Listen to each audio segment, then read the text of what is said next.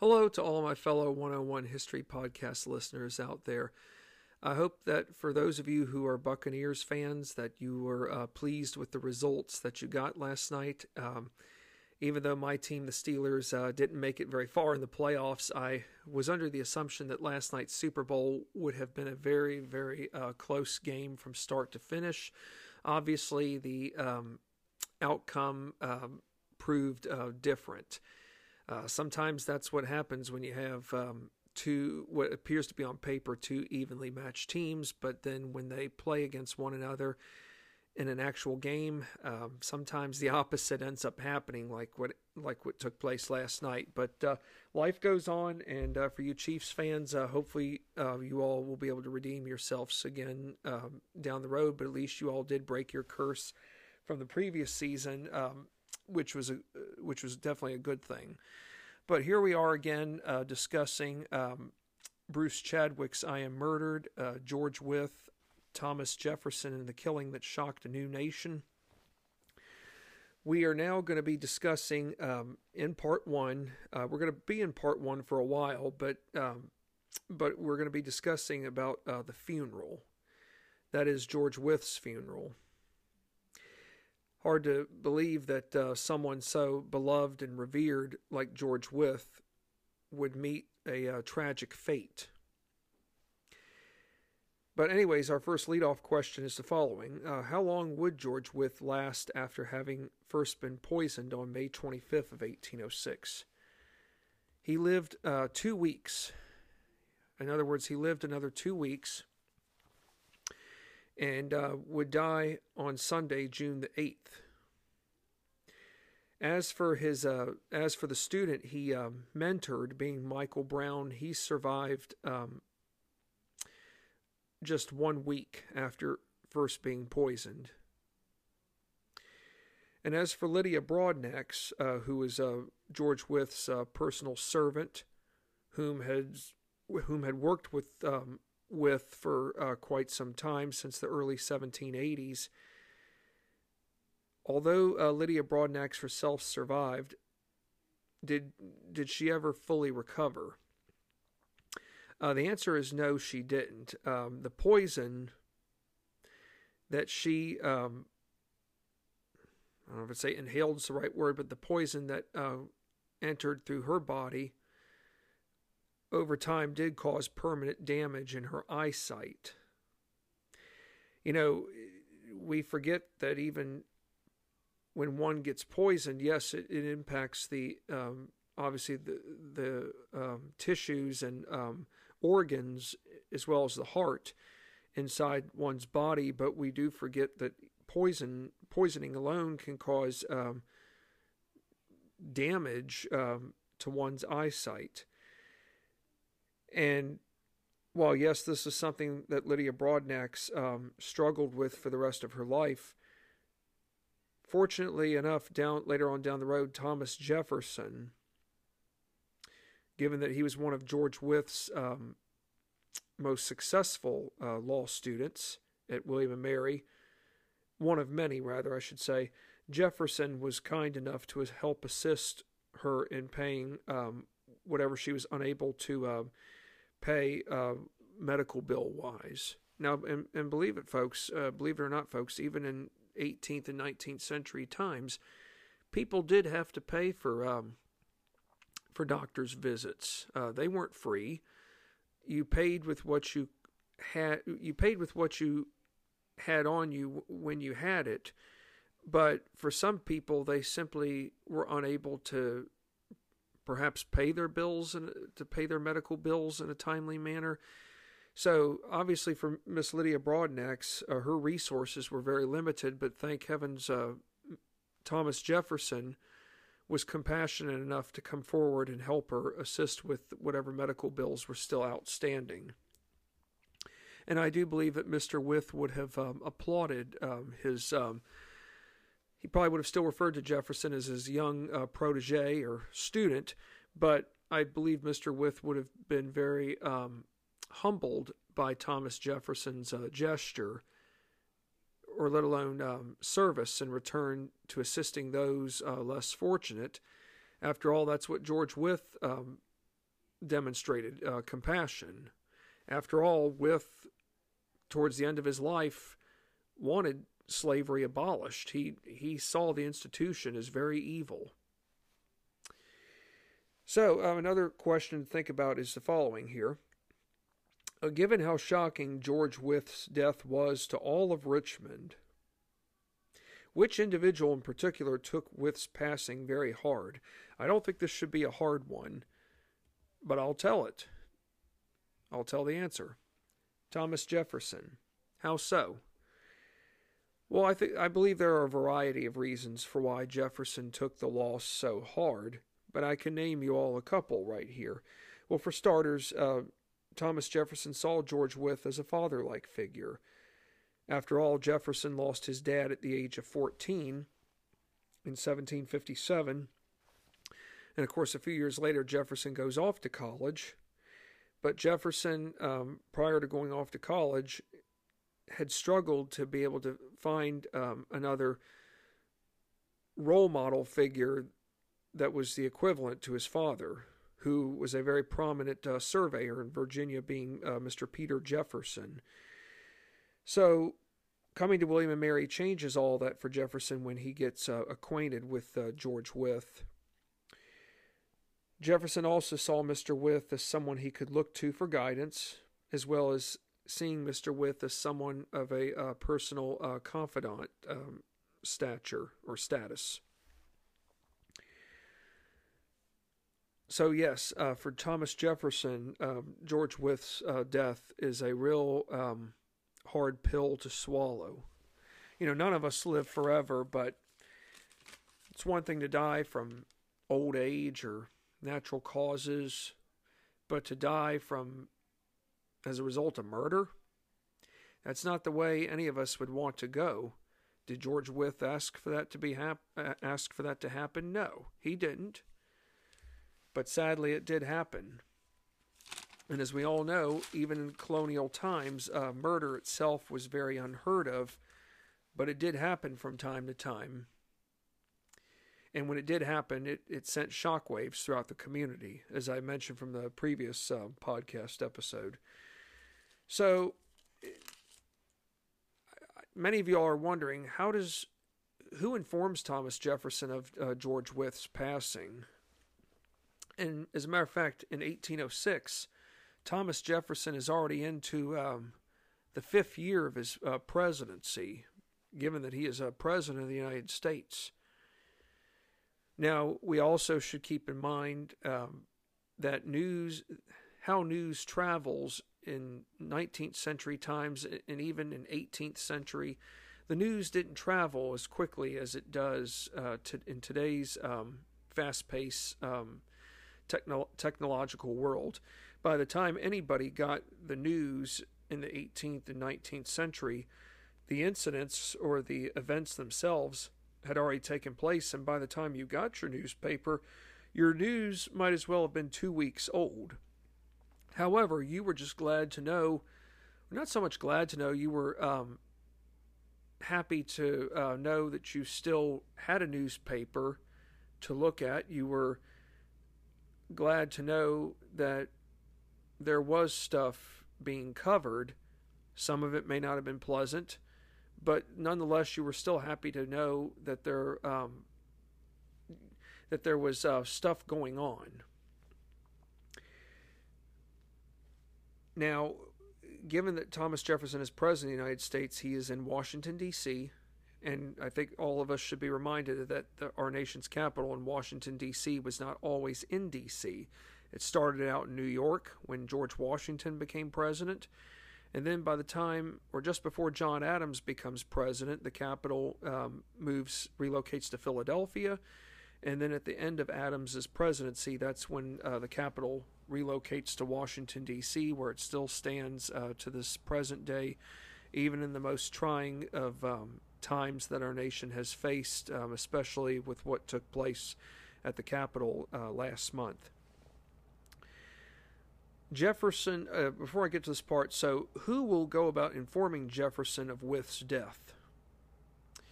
It turns out it would be Mayor William Duval, Richmond mayor, rather, I should say. Jefferson revered Wythe so much that he had given the judge, and remember he was still a judge on the Virginia Chancery Court, leading right up to until his death. Jefferson revered Mr. Wythe so much that he had given the judge personal copies of the Declaration of Independence. And here's a kicker, it's not the final copy or the final touches to the Declaration of Independence as we know today, but he actually gave George Wythe a first draft copy of the Declaration of Independence. For those of you who are wondering, how many revisions did it take until the final version of the Declaration of Independence as we know it today?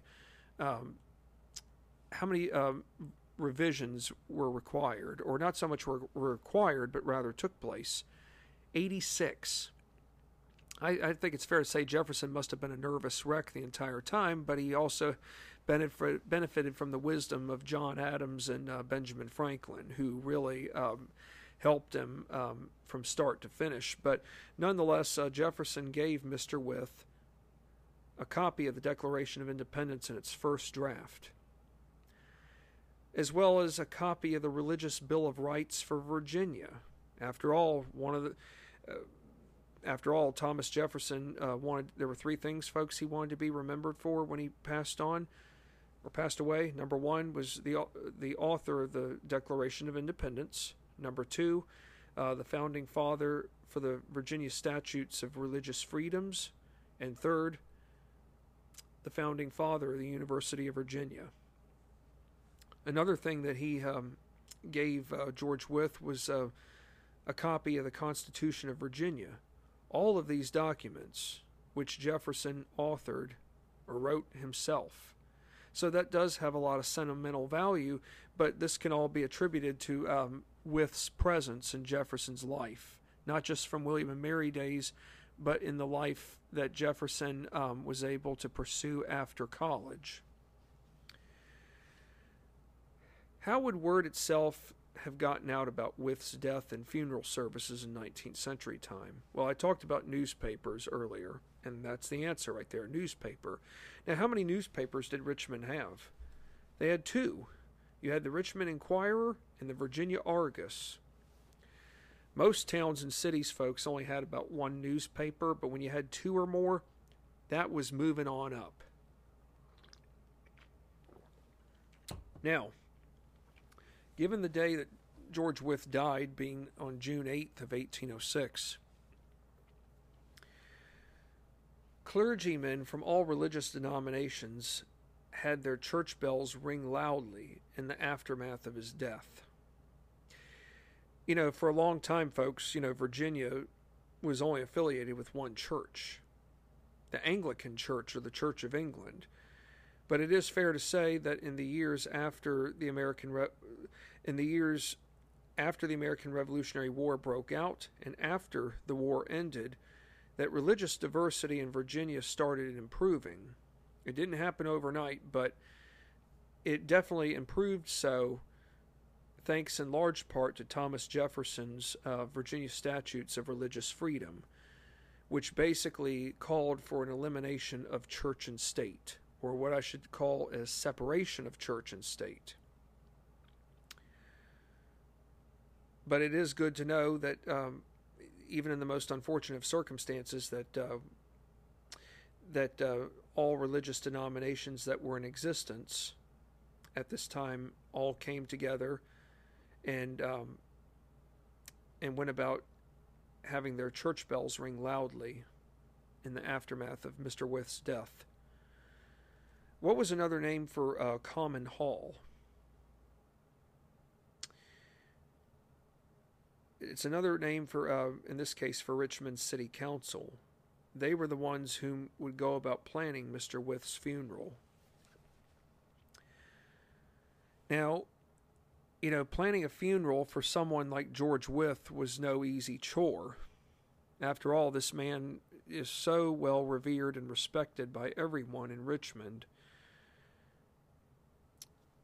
One of the first steps that the common hall or the city council goes about doing is requiring that there be 30 official days of mourning, along with the funeral being open to all Richmonders and anyone else who lived outside of Virginia but yet knew Mr. Wythe directly. As a matter of fact, there's one fella that Mr. Wythe himself taught law to. He attended William and Mary. He was probably one of Mr. Wythe's last unique protege students who went on to have a stellar political career. Does the name Henry Clay ring a bell? It should.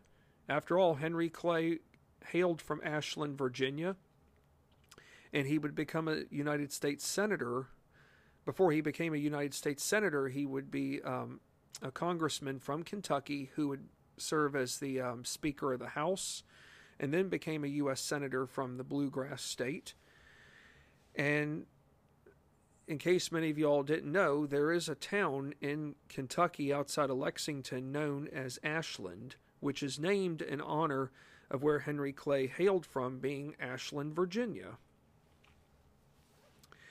So Henry Clay is a good example of anyone else besides not being a Richmonder, that the funeral service was open, and more than likely Henry Clay would have been someone who would have attended. It was also required that everyone wore black armbands during a 30-day mourning period. And we must remember that black itself obviously represented a sign of death. On the other hand, though, in the court system, in the early days of our republic's existence, when the United States Supreme Court first convened, the judges agreed to wear black robes, and the reason for that was because black represents neutrality in the court system. Now, prior to Wythe's death, or let alone funeral, the only other time where people wore black armbands was when George Washington passed. Now, George Washington's passing was a big event too, but it turns out that his funeral wasn't the same as George Wythe's. His funeral service was more private, but it was the only other time where people wore black armbands.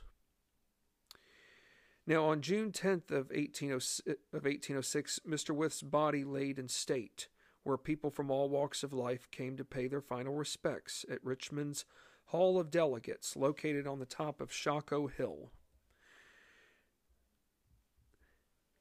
What I'm trying to tell you all here, folks, is I'm trying to give you all a good understanding of just how deeply impacted everyone in Richmond,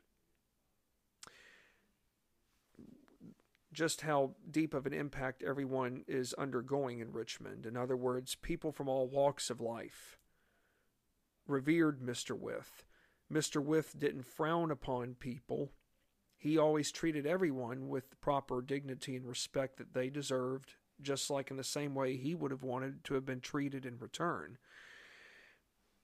But we must keep in mind, too, that just because Mr. Wythe is a man of high profile, it doesn't mean that his funeral service is only going to be confined to those who are of one particular class status.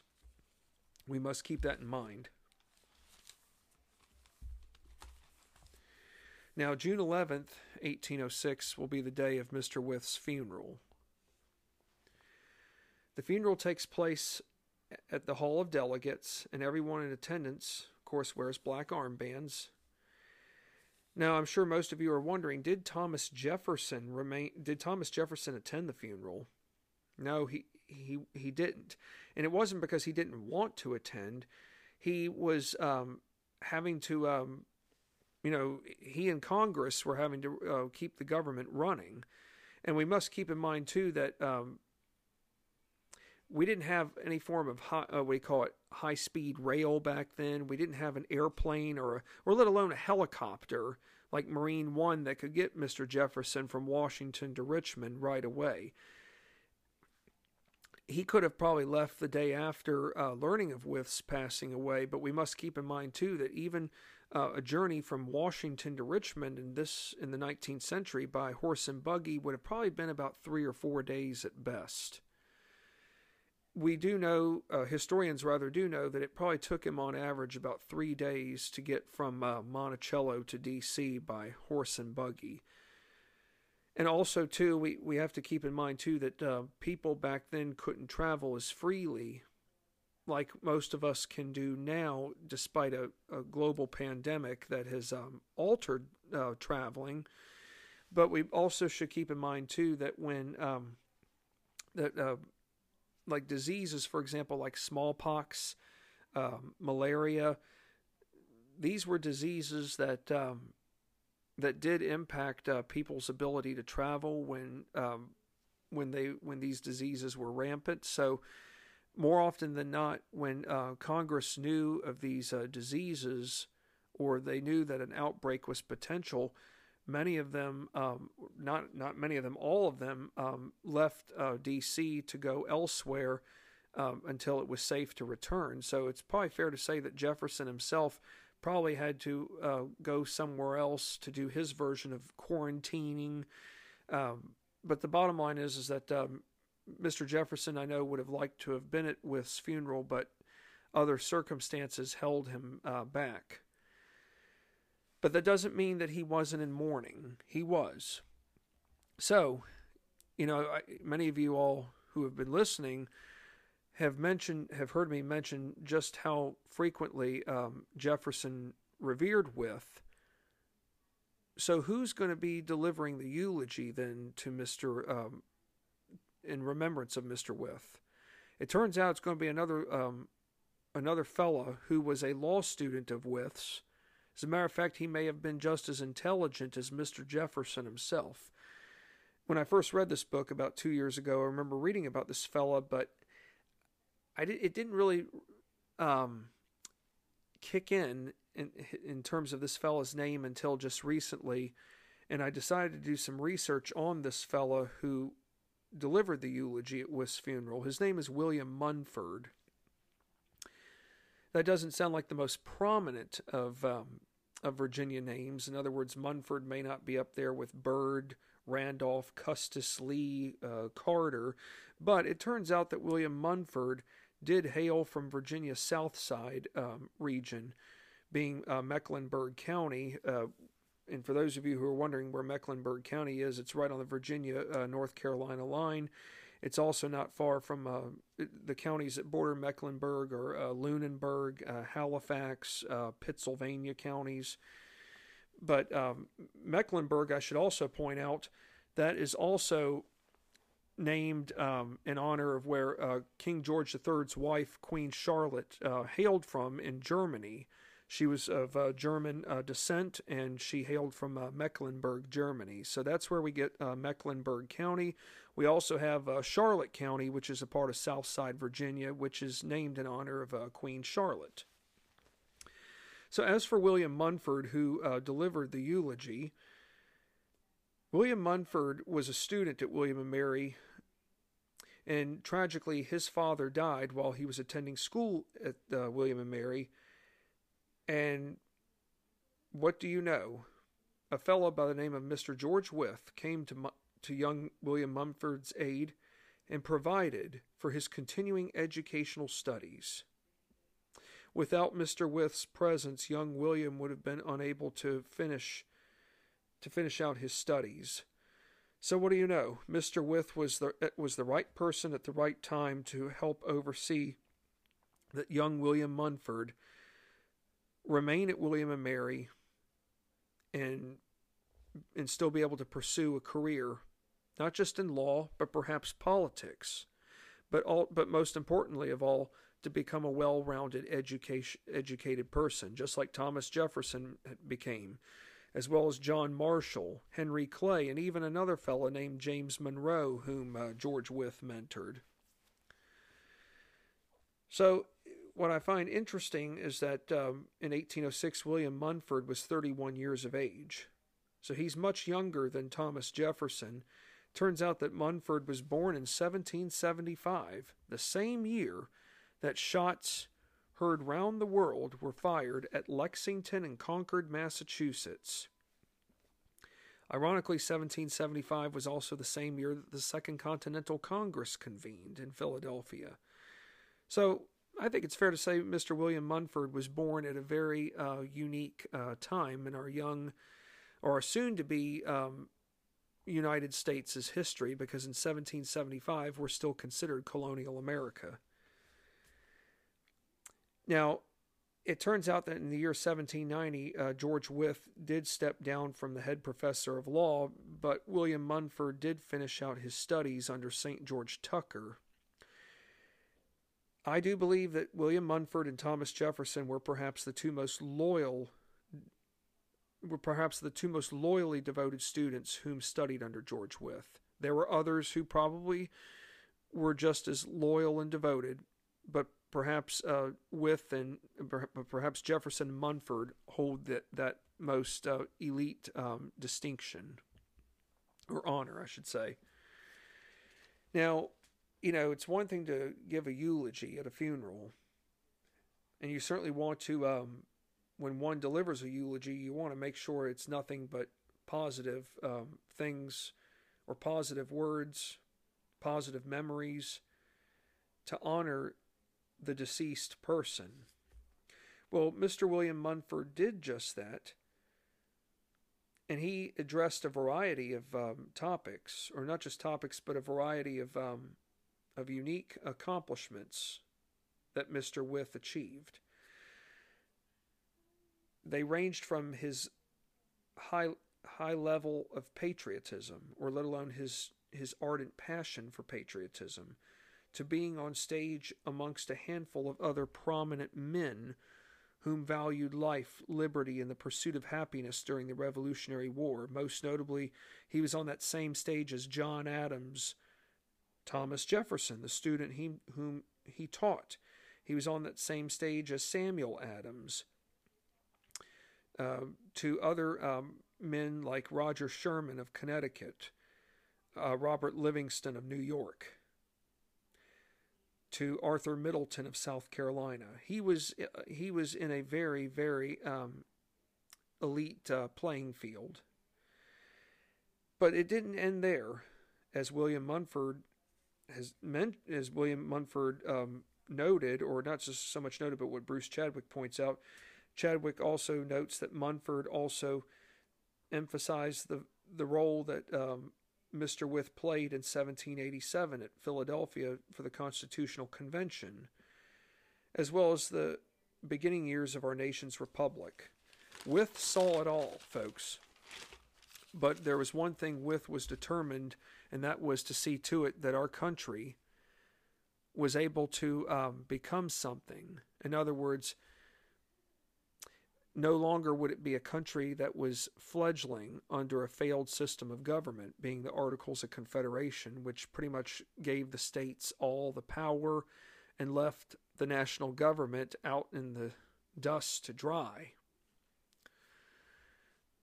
Mr. Wythe believed in a strong central government, one that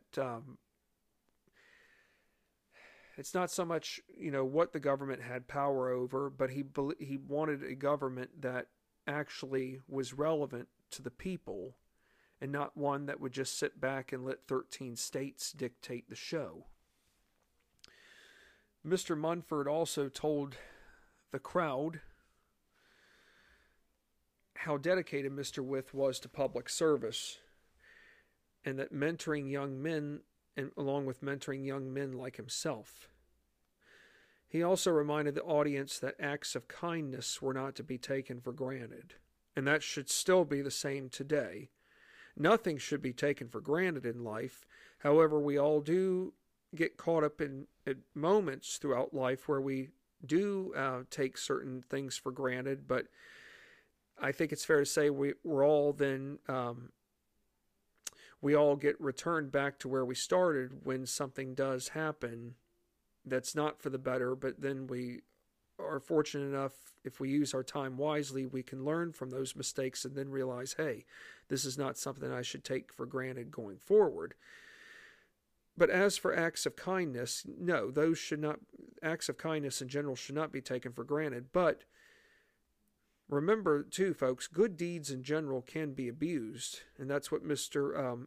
Munford did mention in his eulogy, that good deeds can always have the potential to be abused, and the person whom was, and he didn't say this, but this is how I summed it up, and the person whom was the recipient to his great-uncle's hospitality now became the primary suspect.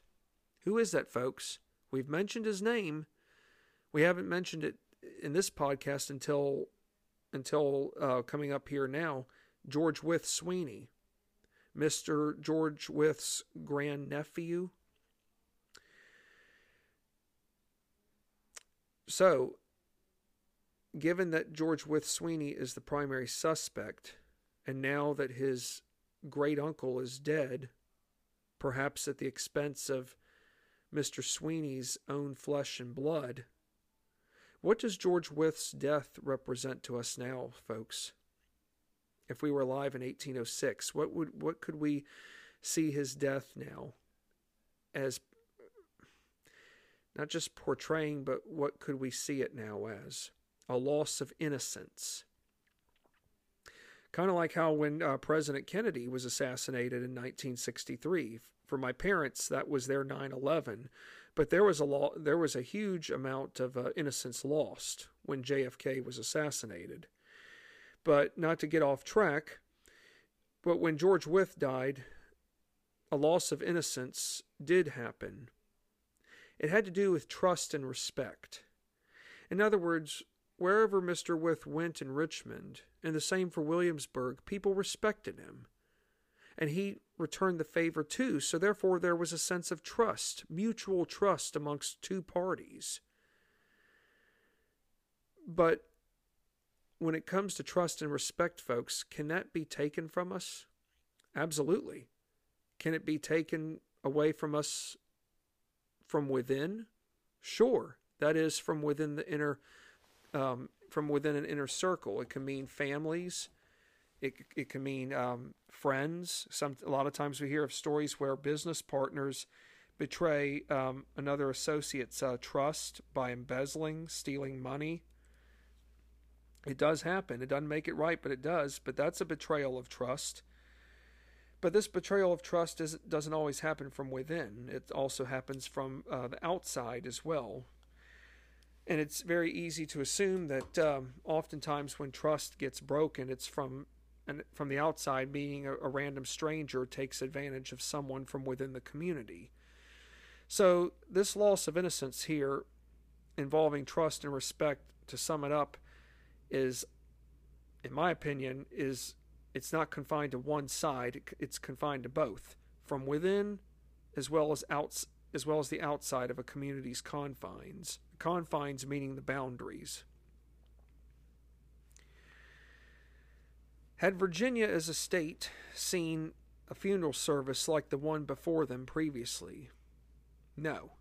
Never before had the state performed such an honorary farewell for someone who is as beloved and revered like George Wythe.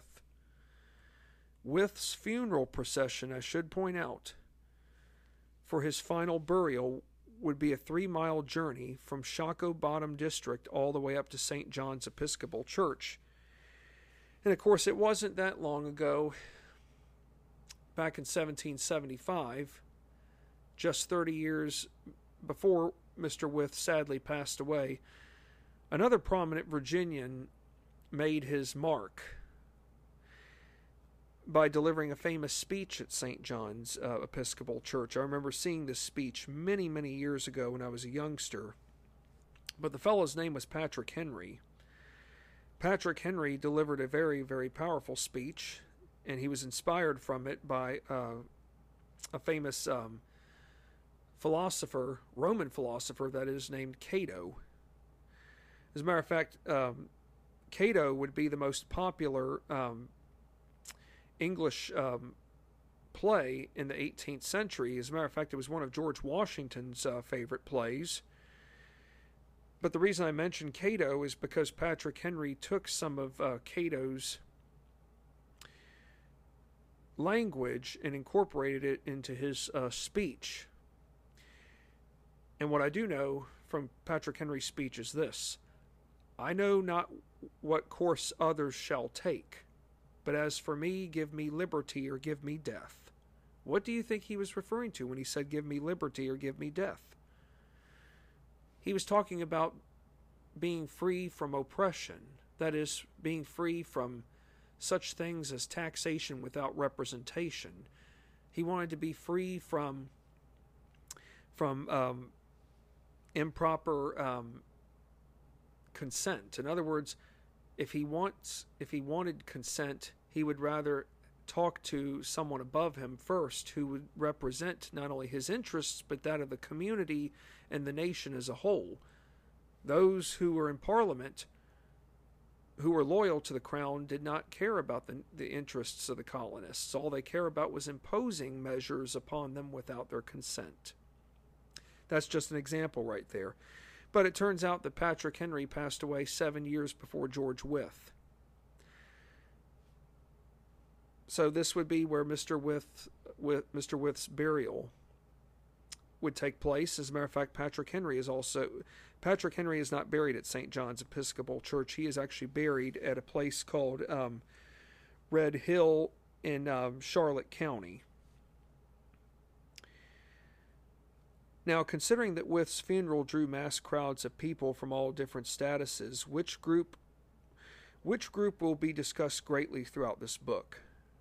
And the reason I'm going to tell you now is because you will hear these names, the names of these people, a lot. They are the medical profession, the doctors, whom were of high-profile status in Richmond. These three doctors had performed Wythe's autopsy, being Dr. James McClurg, Dr. James McCaw, and Dr. William Foushee, or Fauci.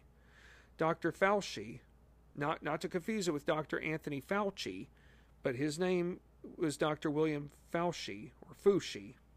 One way or another, the pronunciation sounds good enough. But Dr. Foushee was one of George Wythe's private doctors. For these three men, they have their fate is going to be make it or break it.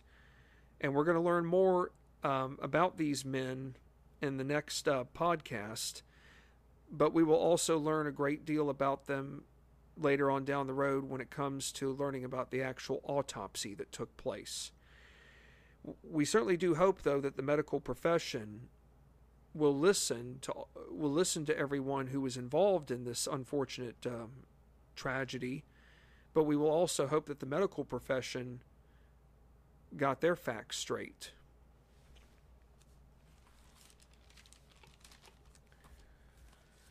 Now, is it fair to say that George Wythe himself began showing signs of frailty within the last few years before tragically passing away so unexpectedly? Believe it or not, the answer is yes. There were those who saw signs of him being forgetful to moments of unorganization, but in the eyes of many, Wythe still appeared alert and remained very active, considering his position as judge on the Virginia Chancery Court. So yes, he may have had moments where he did forget. He may have had his moments where he wasn't as alert. It could be fair to say that maybe he did have very, very early stages of dementia, but of course they didn't know anything about that in that day and time. And they wouldn't know about that stuff until much later on down the road. We're talking probably, folks, at least maybe somewhere well over another 100 years before we would get to, say, what dementia and Alzheimer's was all about. Of course, my father even told me when he was growing up as a child that an elder family relative of his, I think it was like a great aunt, but someone in the family was up there in age and was starting to forget things. And as the way my dad described it was that in those days, being in the 1950s, and probably in the early 60s as well, that individual would have had what they referred to at the time was hardening of the arteries. In other words, the body was slowing down. It wasn't as as vigorous maybe as it once used to be, which would have also meant that the mine wasn't all there like it had been before. So it could have been very fair to have said that perhaps Mr. Wythe had a case of hardening of the arteries. On the other hand, I'm not a doctor. I'm just giving you an example of a fair interpretation of the time. But given the fact that George Wythe is still on the Virginia Chancery Court leading up to his unfortunate passing in 1806 is remarkable unto itself, considering that the man is 80 years old. Now, to close out this session, I'm going to mention the following to you all. The mass crowds at Wythe's funeral, to William Munford's displeasure of George Wythe Sweeney, and he didn't mention Wythe's grandnephew by name when delivering the eulogy, but Mr. Munford alone, as brilliant of a eulogy that he gave, I think it's fair to say that he was hurting like mad deep down inside. He wanted young George Wythe Sweeney to pay for his crime. Who wouldn't have in Richmond? So the funeral, given that there were mass crowds at Wythe's funeral, along with William Munford's powerful eulogy, it's fair to say that all this was galvanizing enough to where justice itself had to be administered without fail. And in order for that to be done, obviously, in order for justice to be fully administered, it would be the only way to keep Mr. Wythe's memory, or let alone his legacy, alive, so that it would never fade away from all of those whose lives were touched by him.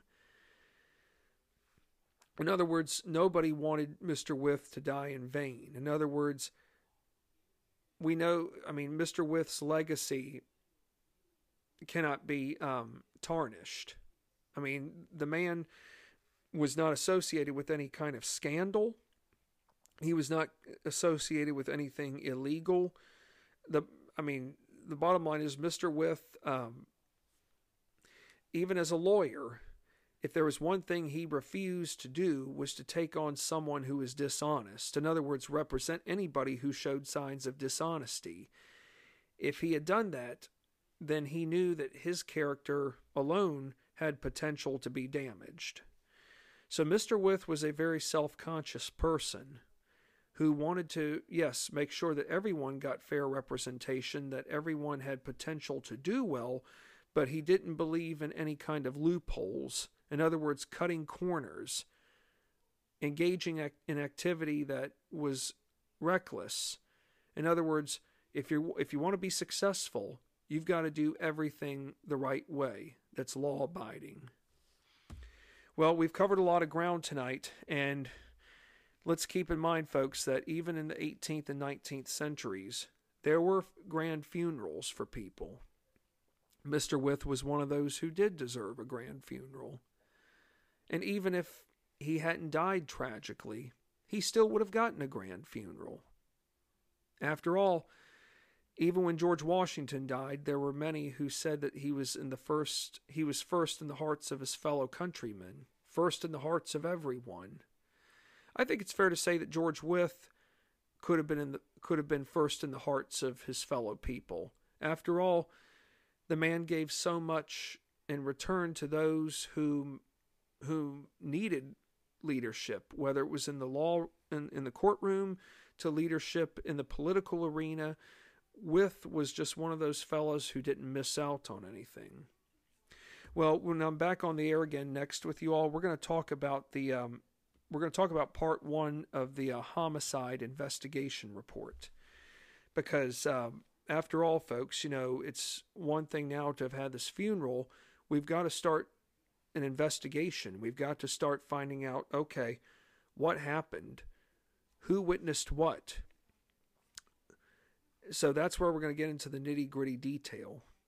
Well, take care, and I look forward to being back on the air again here soon. You all stay safe. And thank you for listening. And if any of you who have been listening to my podcast for some time know of people who would like to start their own podcasts, tell them to come to Anchor. The opportunities are limitless. It's free. And so many good things have come my way on Anchor. The same can be said for anyone else as well. So thank you for listening, and I look forward to your all's being back on the air again with me. Take care and stay safe.